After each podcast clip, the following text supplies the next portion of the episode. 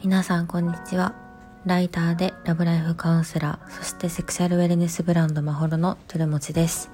このラジオでは性生活をどう楽しく過ごしていくのかそんなテーマでお届けします。皆さんいかがお過ごしでしょうか？最初に宣伝です。4月22日金曜日から24日日曜日ラフォーレ原宿で行われるセルフラブフェスがえ、ー、と、開催されます。そこに私、トゥルモチとセクシャルウェルネスブランドマホロが出ます。当日はカウンセリングブースもありますので、ぜひ遊びに来てください。そして5月9日の19時からオフラインイベントを関西で開催します。性については愛は話そうということで、関西学院大学近くのお店であの開催するので、ぜひ遊びに来てください。では、今回はですね、パートナーにセックストイを初めて提案するときっていうのをテーマにお話ししていこうかなと思います。皆さん初めてセックストイをパートナーに紹介した、提案した時って覚えてますか？もしくはまだ提案したことないなって方もいらっしゃるかもしれません。こう、セックスの場面でなんか新しいことを提案するのってそれがこう新しい恋人にしろ長年連れ添ったパートナーだとしてもまあやっぱりちょっと緊張しますよねそれでもなんかセックストイっていうのはこう自分自身の好奇心だったりこれからこうやっていきたいこととかを伝えるためのこう素晴らしい何て言ったらいいんですかね。あの促進につながります。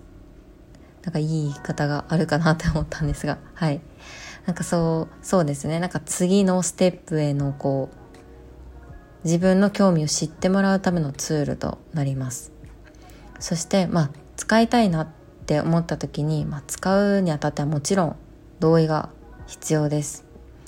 こう私たちまあ2人がこれから何をこうセックスの中でしていきたいのかっていうところあパートナーシップを築く間になんかこう何をやっていきたいのかトライしてみたいのかっていうのを、まあ、探るっていうのはとても大事ですけどお互いが何をしたく何をしたくないかっていうところもこう知ることは本当に重要になってきます。なので今回はそういった2人の間でのこうルールを決める上でのなんかヒントになるようなことをお話しできればなって思っております。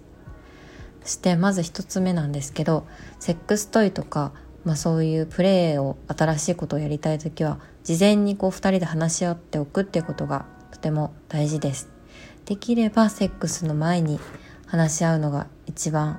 ベターだと思います。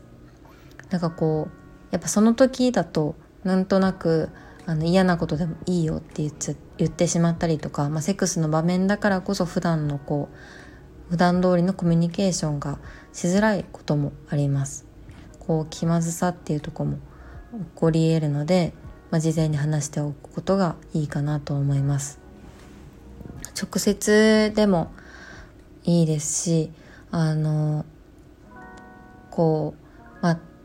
何ですかね LINE とか電話でもいいかなって思うんですけどやっぱりこうお互いのこう表情とか声のトーンとかっていうのを感じ取る上では、まあ、直接伝えるのが一番いいかなと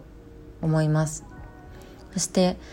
あの事前にですね、まあ、なんかそのプレイについて提案された時とか提案する時はなんか他のカップルがどういうふうにトライしているのかっていうのをあ予習しておくことも大切です。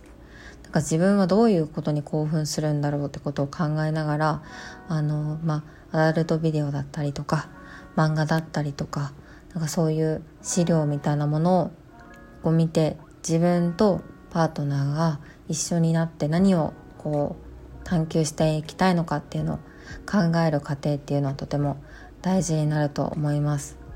だからその時にあの相手にですねえっ、と直接自分はこんなもの見てますっていうのをなんか提示できたらいいのかなと思います。あとですね皆さん飲み会の際にこういろんなゲームやったことありますかね？あの、まあ、大学の時のサークルとかであるとなんかこう暴露ゲームみたいなものが私はあったとあの記憶しているんですけどなんかそういったゲームを使うとなんか普段こう面と向かっては言えないことを言えてしまうこともありますよね。なんかそういうきっかけっていうのが、まあ、セックスにおいては役に立つことがあるかなと思っていて、なんかそういうなんか性癖に関することが書かれたあのカードゲームだったりとか、確かあったと思うんですよ。今もあるのかわからないんですけど、なんかそういうのをやってみたりとか、あの診断？あのネットにあるような診断に答えてみたりとか例えばラブランゲージっていうものを知るあの診断とかもありますよね。自分がこう相手との共有する時間に愛情を感じるのかそれとも贈り物をするもらうことに愛情を感じるのかとか言葉とかスキンシップに愛情を感じるのかみたいななんかそこの優先順位付けみたいなのを知れる診断とかあると思うんですけどなんかそういったものに答えてみたりとか、まあ、自分でゲームを作ることもできると思います。なんかそういったなんかきっかけをやるとあのお互いのこうやってみたいこととかをこう開拓していくっていうのになんか役に立つかなと思います、まあ、このゲームももちろん同意に基づくものじゃないといけないです、まあ、なんか余談なんですけど大学の時ってこうゲームのノリがあってなんかこう、まあ、例えばか王様ゲームみたいなのって、まあ、なんか突発的ですごい王様が、まあ、指示してそれに従うみたいな感じで、まあ、なんかこう面白いとは思うんですけどやっぱ同意を得てないことが同意を得ずになんかこう進められてしまうこともあると思うんですよね。場の空気をでなんかそういったものは本当はあの好ましくないかなっていうの前提のもとでやっぱりゲームを行う時も2人の間で、まあ、このゲームにトライすること。そしてそのゲームの中でも嫌なことは嫌って言えるようなま空気を作るのが大切っていうのがもちろんあります。あとは面白いものでなんだろうなと思ったんですけどあのこう普段やらない遊びっていうところであのハードルが低いもので言うとなんか例えばうんなんかいい例えが思いつかないんですけど例えば筆みたいなもので体を触るって結構くすぐったいんですよね。そういったものが筆でちょっと触ってみようっていうぐらいだったら結構トライしやすいかなと思っていてなんかそういうところで感覚人の感覚ってすごく繊細なのでなんか新しいあの発見があるかなと思います。あとは、まあ、ホットな体験っていうと潤滑剤でもホットタイプとかコンドームでもホットなタイプってあると思うんですけどもしくは冷たいひんやりするタイプですね。なんかこういう体のこうあの温度に関わること 体温っていうところにアプローチするっていう選択肢もあのありかなと思います。なんかあんまりやけどとかは好ましくないですけど何ですかね保冷剤を当てるみたいなことでもからでもいいと思います。なんかちょっと冷たい、えーとものをそーっと体に合わせてみるとかあとはこう SM で使われるキャンドルってあの安全なものが使われてるんですがああいうようなやけどしないタイプのキャンドルとかを使ってみるとか、まあ、それも本当にね正しい使い方をしないといけないのでそこはほん調べておくことが必要になりますけど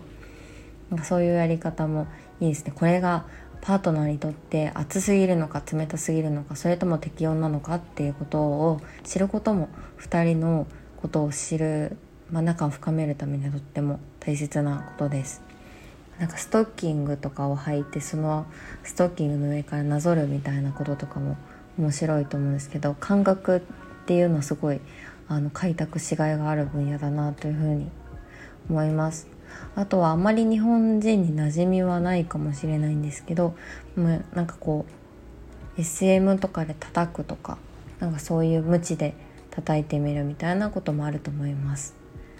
なんかそういったあの肌がどれぐらいで痛さを感じるかそれともなんかちょうどいい感覚なのかみたいなのをなんか見極めるのもいいかなって思います。本当になんか SM の世界とかを見てるとなんか本当にそのなんか関係があ信頼関係のもとで成り立っているプレイなのでなんか本当にその辺りは SM バーとかに見に行くっていう勉強の仕方もなんかちょっと上級ではあるんですけどあれありかなっていうふうに思いました。あとはまあバイブっていうところで実際にその具体的なセックストイっていうのを使ってみるのもいいかなと思います。最初はハードルの低いタイプから、まあ可愛いものっていっぱい出ているのでなんかそういったものを使ってみるとかもありだと思います。逆になんかこうすごい見た目的にエロいタイプなんかほんと透明なバイブみたいなザ日本の昔のバイブみたいななんかそんなのも取り入れて興奮するカップルもいるかもしれないですね。あとは何でしょう。こうパートナーにこうセックストイもそうだしなんかいろんなこう行為をする時にいちいち確認するってことはムードを壊すことにはなりません。ちゃんとこう質問して答えるっていう行為は2人の信頼関係に関わることであの常にお互いのことを尊重して次に進むことになるので同意っていうのを必ず取るようにしましょう。でなんかプレイ中になんかその今こうやってるけどどんな感じとかこれはこの感覚は好きとかなんかこれはもっとしてほしいとかでそのその問いに対してこれはすごくいい感じいい感じだよとかなんかもうちょっとこう強さ調整できますか？とかさっきのなんか体勢もう一回やってみたいなとか。今自分はセックストイをこう受け入れる準備ができてますとか自分の体の状態も細かく伝えられた方がいいです。相手の体のことなんて自分はわから自分相手の体のことはわからないのでちゃんと状態を伝えるようにしましょう。そういう心理的な安全性を2人で作り上げることがあの正しく楽しくいろんなプレイを楽しむいろんなグッズを楽しむことにつながるので改めて意識しておきたいことかなと思って共有させていただきました。ではここまで聞いていただきありがとうございました。また来週。